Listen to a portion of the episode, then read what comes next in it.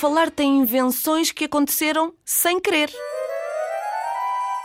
Houve muitas invenções e coisas que tu conheces que surgiram completamente sem querer. Por acaso, sabias? Por exemplo, as bolachas com pepitas de chocolate foram criadas pela senhora Ruth Wakefield, que tinha um restaurante e precisava de fazer bolachas de chocolate, mas não tinha chocolate em pó. Por isso juntou bocadinhos na esperança que eles derretessem no forno. Mas afinal não. E pumba! Bolachas novas.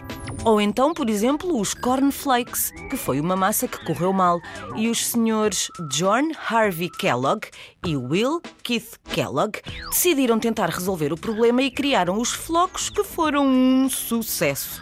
Mais tarde acabaram por criar a marca Kellogg's, que deves conhecer bem.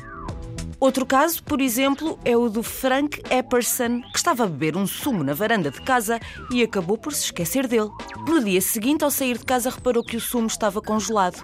E preso no sumo estava o pauzinho que ele tinha utilizado para o mexer. Foi assim inventado o gelado de pauzinho. E isto são só alguns exemplos. Tens de estar sempre atento. Qualquer dia podes ser tu a ter uma ideia brilhante. Boas invenções!